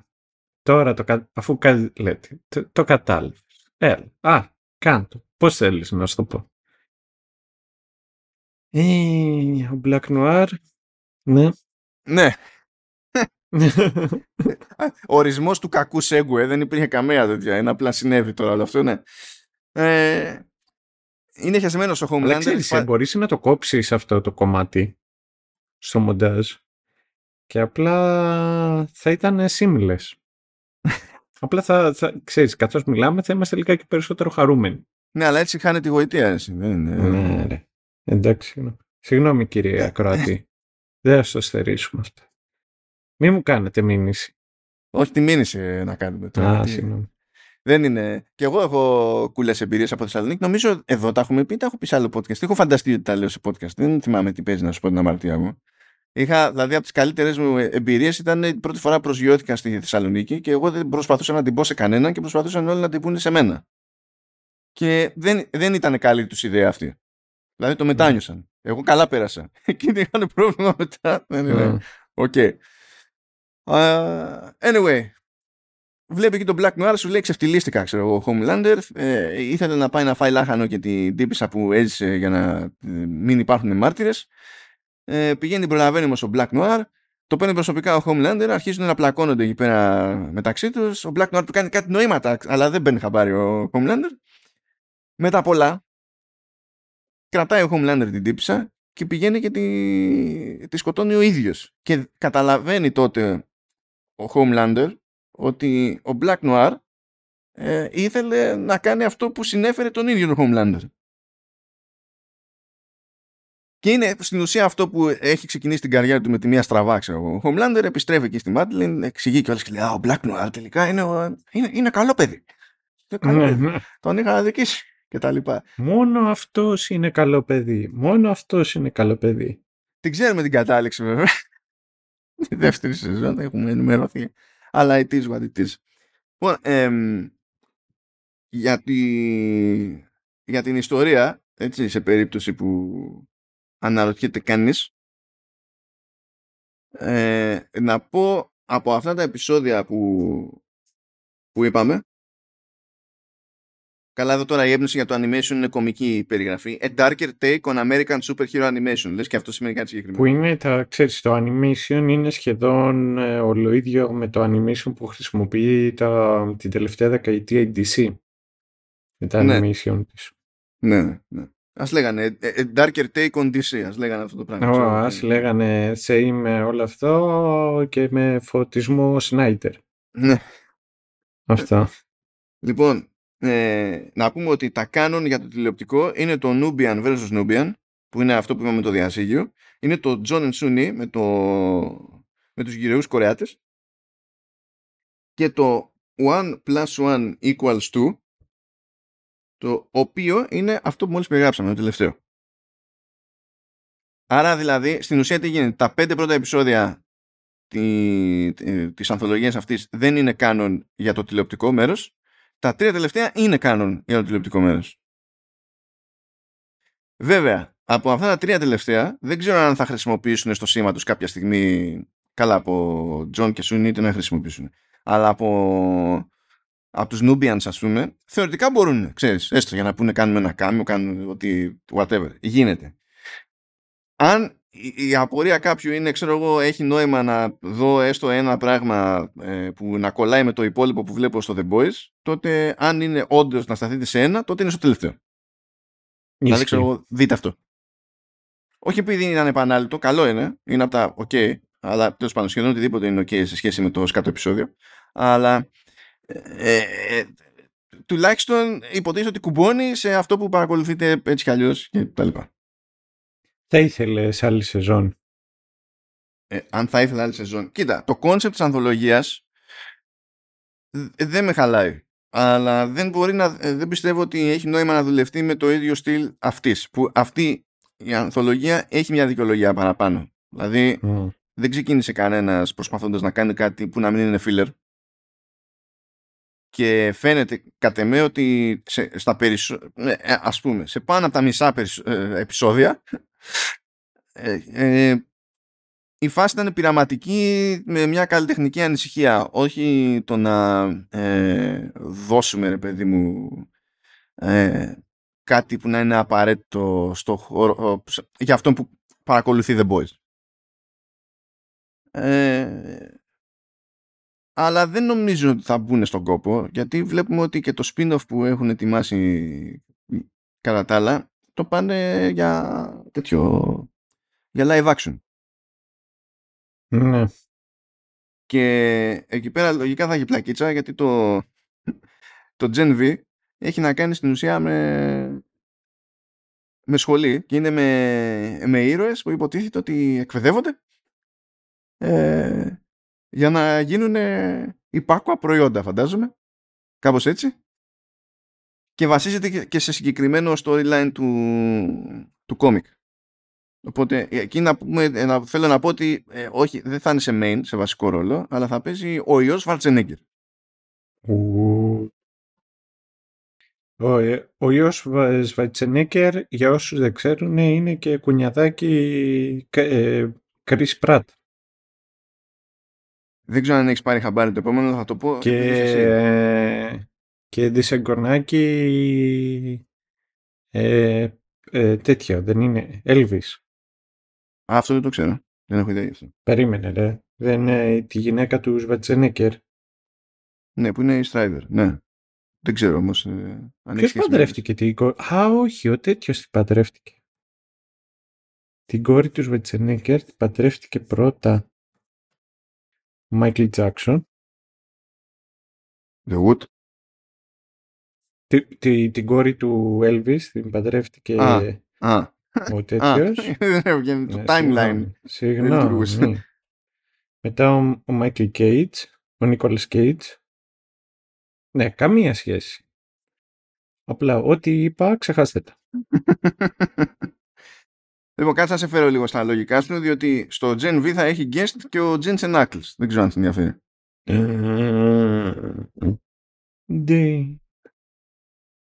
Ντι. Ντι. Σηκώθηκε Α. λίγο. Σηκώθηκε. Ε, I cannot be more erected. Λοιπόν, ε, ένα γρήγορο σχόλιο για τη μετάφραση. Μμ. Λοιπόν, είναι κάποιας ηλικίας όποιος ανέλαβε τη μετάφραση. Δεν ξέρω, αλλά είναι σίγουρα κάποιας ηλικίας. Ή μπορεί να μεγάλωσε απομονωμένος κάπου. Μα Μπορεί να μεγάλωσε στο Άγιο Όρος. Όχι, όχι. Δεν νομίζω ότι θα Γιατί, μπορούσε να το γιατί διαχειριστεί. συγγνώμη, για ποιο λόγο μπορεί να μην μεγάλωσε; Δηλαδή δεν μπορεί να μεγάλωσε ένα παιδί στο Άγιο Όρος. Θεωρητικά, ναι. Α, Αλλά να καταλήξει να αναλαμβάνει το The Boys, όχι. Μπορεί να έκανε επανάσταση ενάντια στους ε, ε, μοναχούς πατριούς του. Ωραία. Άκου να σου πω, άκου να σου πω. Μένα ο, ο, μένα ο μπάρμπας μου, ο οποίος ξέρει πάρα πολλά, είναι και ταξιτζής, εντάξει, ξέρεις τι μου είπε; Ότι κρυφά όλα αυτά τα χρόνια ο Κάρολος της Αγγλίας είναι χριστιανός ορθόδοξος και κάτω από ε, τη, με τη βοήθεια των ελληνικών και των βρετανικών μυστικών υπηρεσιών έχει πνευματικό σοβατοπέδι και πηγαίνει εκεί. Οκ. Που ξέρεις ότι μέσω του Καρόλου δεν έμαθε αγγλικά αυτό το παιδί. Αποφάσισε να κάνει την επανάστασή του και να γίνει μετά μεταφραστής. Δεν έμαθε ποτέ κανονικά ελληνικά γιατί μεγάλωσε μαζί με τους ιερείς και είχε έτσι μια αρχαϊκή αντίληψη και έμαθε τα αγγλικά από τον Καρόλ. Why? Why- Το why- περισσότερο why- που μπορεί why- να είναι ο Κάρολος, σύμφωνα με οποιαδήποτε θεωρία συνωμοσίας, είναι Καρολιμέντο. Μέχρι εκεί το δέχομαι. λοιπόν, ε, ε, α, α, δεν δεν λειτουργεί η θεωρία σου και θα σου πω. Είναι, άμα είναι να κάνεις την επανάστασή σου, το αποτέλεσμα στη μετάφραση δεν είναι αυτό. Α, συγγνώμη. Ποιο είναι το αποτέλεσμα στη μετάφραση εδώ; Όπου παίζει πινελίκι, έχει αποφασίσει όποιος έχει αναλάβει τη μετάφραση ότι πρέπει να το μαλακώσει. Μμμ. Ενώ έχουμε να κάνουμε με The Boys, που είναι κόντρα ο ρόλος αυτό το πράγμα. Ναι. Δηλαδή είναι σαν να βλέπεις να, να λέει κάποιος την απόλυτη καφρίνα και να λες ότι «Ε, εντάξει αυτό δεν είναι ωραίο, πρέπει να το συμμαζέψουμε λίγο. όχι, στο The Boys όχι. Δεν είναι ότι καταλήγει σε κάτι το οποίο είναι τελείως λάθος, αλλά στην ουσία πηγαίνει κόντρα στη, στη, στη γραμμή και τη γενικότερη προσέγγιση του, του περιεχομένου. Όταν λοιπόν κάποιος σου λέει fuck off, η, η μετάφραση δεν μπορεί να είναι σπάσε λέμε. Άβες, Είναι, είναι λίγο λάθος. Επίσης, όταν κάποιος σου λέει love you too asshole, η μετάφραση δεν μπορεί να είναι ξεκουμπί σου αλήτη. Εδώ είναι και λάθος η μετάφραση, αλλά χαλάει και τη... είναι και κόντρα στην αισθητική. Ε, όταν κάποιος σου λέει what are you shitting me, η μετάφραση δεν μπορεί να είναι με έχεις το κλάσιμο; Ε, είναι λάθος και το αισθητικό κομμάτι, είναι λάθος και η μετάφραση. Εδώ. και η τέτοια ισοματική λειτουργία. Ναι. Ε, η μετάφραση γενικότερα ως μετάφραση είναι καλή. Γι' αυτό έχω λίγες σημειώσεις. Δηλαδή σε, σε όλους τους υπόλοιπους, υπόλοιπους ε, διαλόγους που στην ουσία δεν έχουν κάποια προφανή καφρίλα ή κάποιο ε, μπινελίκι μπινελίκι through and through η δουλειά είναι γενικά καλή. Μεταφραστικ... Δηλαδή άντε να πεις ένα ε, ζήτημα που έχω εδώ που είναι μεταφραστικό λάθος τελείως, τελείως όμως είναι που λέει σε κάποια φάση Staten Island και βλέπω στη μετάφραση στην ίσο Staten και λες αυτό θα ήταν χαριτωμένο αν το Staten Island ήταν όντως νησί. Το πρόβλημα είναι ότι είναι τοπονύμιο αλλά δεν είναι νησί. Οπότε όχι πακέτο. Είναι... Και είναι και how, ε, what we do in the shadows. Αυτό το. Δηλαδή, καταλαβαίνω την παρόρμηση να πεις νήσο something, διότι τεχνικώς, αν είχες να κάνεις με νησί και είναι στη, στο τοπονύμιο, το σωστό είναι έτσι. Όντως, το, το, το δέχομαι. Αρκεί να είναι νησί. Γιατί στην Ελλάδα, στα ελληνικά, όταν θα πεις νήσο τάδε, πηγαίνει, είναι, ανα, είναι προπόθεση να είναι όντως νησί. Δεν είναι αυτό. Ε, διαφορετικά μπορεί να είναι κλαμπ, μπορεί να είναι κάτι άλλο, μπορεί να είναι σειρά, τηλεοπτική, αλλά Μπορεί να είναι νησί. μπύρα. Ναι. Και αυτό, σωστό. Ε, και το λέω αυτό, δηλαδή δείχνω μια κάποια κατανόηση, διότι με το βλαμμένο που όταν έγραφα το review του The Ghost of Tsushima ε, αναφερόμουν στο κείμενο μέσα στην ίσο Τσου. Γιατί Αυτό σημαίνει τσούσιμα. Το, το σήμα που μπαίνει στο τέλος ή σήμα ανάλογα με την περίπτωση, με το τι, τι βγαίνει ακουστικά και φωνολογικά, ε, είναι αυτό που λέμε εμείς νήσος τάδε. Αυτό, αυτό σημαίνει το σήμα. Είναι νήσος. Δηλαδή εξηγεί στον, στον αυτόν που το ακούει ότι έχουμε να κάνουμε με νησί. Οπότε την, την καταλαβαίνω την παρόρμηση. Απλά αποφάσισε να το να δοκιμάσει, να εφαρμόσει αυτή την τακτική σε κάτι που δεν είναι νησί. Οπότε πακέτο. Κατά τα άλλα όμως η, η μετάφραση τεχνικός είναι προσεγμένη. Δηλαδή έχουμε να κάνουμε μεταφραστή που δεν είναι ότι δεν ξέρει τι, τι, κάνει, αλλά πέσαμε σε πουριτανό και του δώσανε The Boys. Καταλαβες. Είναι λάθος αυτό. Το κόμπο είναι λάθος. Έπρεπε να μεταφράσει κάτι άλλο το, το ατομάκι. Αυτό έχω να πω σε αυτή την περίπτωση. Και σίγουρα δεν είναι, ε, δεν είναι από το ίδιο group που σκέφτηκε το σώμα δίωξη περιρών. Δηλαδή αυτός εδώ πέρα είναι λιγότερο αποτυχημένος από εκείνους που ναι, σκέφτηκαν το σώμα δίωξη περιρών. Θα, θα, το δεχτώ. Θα το δεχτώ. Staten Island λέω wait what, μα εμένα δεν μου θυμίζει αυτό να είναι τέτοιο. Και έκανα τέτοιο, αναρωτήθηκα και πήγα να τσεκάρω. Λέω κάτσε να το δω όντως, αν, λέω, αν θυμάμαι εγώ ότι να είναι. Και δεν είναι. Ναι, το βλέπεις δηλαδή. Ναι. Απλά είναι ένα κομμάτι ρε παιδί μου ναι, που τυχαίνει να είναι δίπλα στη θάλασσα και είναι, έχει ακτογραμμή ξέρω εγώ εντός μεγέθους χ. Ας το πούμε έτσι. Αλλά τι να πει κανείς.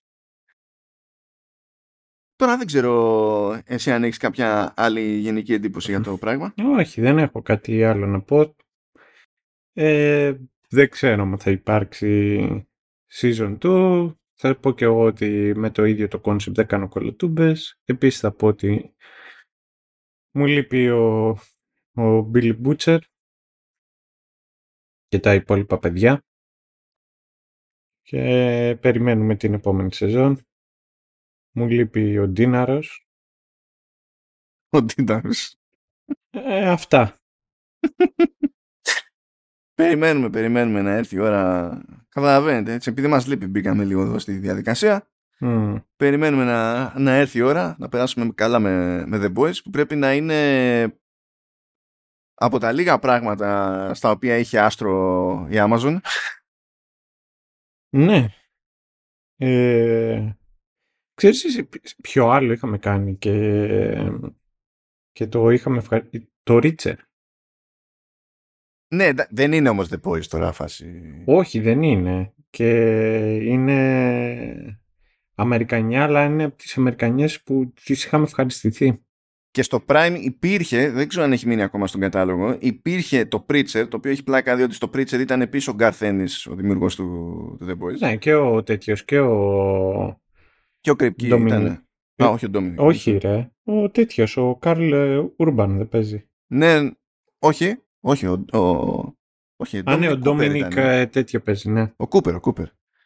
Ο Κούπερ, ναι. Ε, μαζί με το Αμόρε ή έχουν χωρίσει τώρα, δεν θυμάμαι. Τη έχουν χωρίσει αυτή πια. Ε. Η Νέγκα. Ε, και anyway, ε, εκεί ήταν, είχε πάρει το, τη διανομή. Γιατί η παραγωγή όλη η φάση ήταν AMC. Και απλά είχε πάρει υλικό AMC το, η Amazon. Δεν ήταν δουλειά Amazon, δηλαδή αυτό το πράγμα. Τώρα θα πει κάποιος για την περίπτωση του The Boys ότι είναι Sony Pictures Television. Ισχύει, αλλά η Sony Pictures Television έτσι, έτσι λειτουργεί. Ε, κανονίζει σειρές, παραγωγές και τις πουλάει κατευθείαν σε άλλους. Και το The Boys είναι με φράγκο ε, Amazon και μένει στην Amazon. Δεν είναι ότι μπορεί να το πάρει Sony και να φύγει μετά. Αντίστοιχα, mm-hmm. α πούμε, ε, επειδή έχουμε καλύψει και άλλα πράγματα, το Ted Lasso είναι Warner. Ναι. Αλλά έτσι όπως είναι η business δεν θα το πάρει και θα φύγει. Το οποίο ήταν μυστήριο αυτό. Δηλαδή για τη Sony το αντιλαμβάνουμε τώρα για τη Warner που δεν έχει μονάχα, ξέρεις, ένα κανάλι. Να το πω έτσι σαν κανάλι. Ήταν λιγάκι μυστήρια φάση. Ναι, τότε ε, δεν είχε ξεκινήσει ακόμα η φάση έχουμε το, θα κάνουμε το HBO Max μετά θα κάνουμε το Max και θέλουμε να τα έχουμε όλα μέσα και τα λοιπά. Και τώρα που καταλήξανε σε αυτή τη φάση αρχίζει και το ξανασκέφτεται ο, ο χώρος για το αν έχει νόημα να τα κρατάς μόνο στη δική σου υπηρεσία αντί να τα πουλάς και παρά έξω και να παίρνεις κανένα έξτρα, έξτρα φράγκο στη διανομή. Αλλά ε, εντάξει είναι λίγο στην προσαρμογή ο χώρος αυτός. Αλλά η Sony γενικά λειτουργεί έτσι η Sony έκανε την επιλογή να μην προσπαθήσει να φτιάξει δική της υπηρεσία ας πούμε. Ε, και, και αυτό είναι μια στρατηγική, δεν είναι κακό. όχι δεν είναι κακό γιατί κάνει, κάνει business και τα πουλάει και φροντίζει και τα πουλάει καλά συνήθως. Και κάνει τέτοιο, κάνει πράγματα που δεν τα σκέφτεσαι και λες όχι Sony ας πούμε. Δεν μπαίνεις, δεν μπαίνεις χαμπάρι ότι είναι δικά τους αλλά κάνει πάρα πάρα πάρα πολλά πράγματα. Πάρα πολλά πράγματα. Mm. Τώρα, δηλαδή, ας πούμε το, το Gen V θα είναι επίσης δικό τους. Το Platonic στο Apple TV Plus είναι Sony. Το The Night Agent Netflix είναι, είναι Sony. Ε, δηλαδή, από πράγματα που είναι, που είναι πρόσφατα, έτσι. Ναι, ναι, βάλει Ε, είναι φρέσκα. Και σύμφωνο. Που έχουν και άλλα, πράγμα, ε, έχουν και άλλα πράγματα στο, στη διαδρομή. Α, και The Wheel of Time, Sony. Το τέτοιο, ε, το Blade Runner Black Lotus, Blake εκεί πέρα η Sony. Είναι, δι- είναι παντού. Mm. Είναι παντού. Με το ένα με το άλλο label και τα λοιπά, γιατί έχει ένα μάτσο labels εδώ. Ε, είναι παντού η Sony σε αυτό το κομμάτι. Είναι τόσο παντού που όταν έστεινε η Apple, το Apple TV Plus, πήγε και πήρε executives από Sony Pictures Television. Τους πήρε έτσι όπως ήταν. Mm. Είναι τους κύριους πονηρούδιδες. Δίνει, δίνει. δίνει. Να, να σου πω, πιστεύω έχει πιο ενδιαφέρον track record η Sony στην τηλεόραση παρά στον κινηματογράφο. Ναι, δεν μου κάνει. Δεν, ε, δεν θα διαφωνήσω. Αλλά εντάξει, ναι. Anyway, μπορούμε να τα αφήσουμε εδώ γιατί δεν χρειάζεται κάποια πιο συγκλονιστική συζήτηση, ανάλυση κτλ. στο The Boys. Ε, απλά να ξέρετε θα σας σημαδέψει το, το επεισόδιο με τα σκατά. Είναι νομίζω λίγο αδύνατο. Ναι, αυτό άμα μπορείτε να μην το δείτε θα ήταν καλή φάση. ρε. Ή, ή σκεφτείτε το, προσπαθήστε, ξέρω εγώ, happy thoughts. Ε, ψάχτε λογοπαίγνια. ξέρω εγώ, ε, ε, the poop whisperer, ξέρω εγώ. Κάτι, κάτι, ψάξτε κάτι, να το κάνετε καλύτερο μέσα στο μυαλό σας. Δεν ξέρω. Ε, Φαντάζεσαι αυτό να προσπαθούσαν να το γυρίσουν live action και να έπρεπε να έχει κάποιος, δηλαδή να βλέπουμε έναν χαρακτήρα μονίμως να καταπιάνεται με σκατά. Παπετίε, ρε. Τι είπα, Πετήρ. Ναι, γιατί όχι. Why not; Μ' άρεσε. Φαντάζεσαι τους, τους τυπάδες στο post-production να πρέπει να κάνουν όλα τα CGI με όσο πιο ρεαλιστικά σκατά γίνεται. Θυμάμαι ότι τον ε, 3D graph ε, designer στο Μμ. Metal Gear 5 που έκανε το άλογο που χέζει. Και τα Με τους- αρχίδια α, ναι, με τους που κουράδες. μεγαλώνανε, μικραίνανε ανάλογα με το καιρό. Αυτά είναι. Εκεί ήταν με τα χιόνια ήταν αυτό. Όχι, στο Red Dead Redemption μεγαλώνανε, μικραίνανε. Ανάλογα με το καιρό. Καλά, στο Red Dead Redemption είναι τόσο βλαμμένοι που άμα κάνεις κοντινό στο, στο πρωταγωνιστή, ανάλογα με το φως που παίζει, ανοίγουν ή κλείνουν ε, τι, οι ίριδες και λες, Είναι παιδιά, μεγαλώνουν οι κόρες των ματιών. ή, τε- ναι, ε, και λες, παιδιά, τι θα γίνει. δηλαδή, εσύ το έκανες, αλλά πού να το πετύχω εγώ να το δω εύκολα, μπορείς να μου πεις, δηλαδή, που το έκανες. Δηλαδή, Ναι. ok. Anyway, αυτά τα, τα χαριτωμένα. Ε, μακριά και αγαπημένοι. Καλό μήνα. Με... Α, ναι, σωστά. Καλό μήνα. Κάτσε να δω και πότε. Εμείς γράφουμε 1η Ιουλίου, αλλά. Ό- όχι, ρε φίλε, βγαίνει, βγαίνει 5 Ιουλίου. Δεν πιάνουμε την αργία, δεν πιάνουμε την 4η Ιουλίου. Κρίμα, κρίμα. Να είμαστε Ναι, κι εμείς δεν ένα πιάνουμε πυροτέχνημα. εκεί. Χρόνια πολλά κόσμε. Όχι απλά. Ο κόσμος δεν υπήρχε πριν από τη 4η Ιουλίου. Δεν υπήρχε. Και είναι από τις έτσι πιο φιλοσοφικά ορμόμενες επαναστάσεις στην ναι. ιστορία της Και- ανθρωπότητας. Χρο- χρόνια πολλά Homelander. Σωστό αυτό. Τα σέβη μας Αντίο και τα λέμε πάλι σε δύο εβδομάδες. Ακριβώς. Τσάου.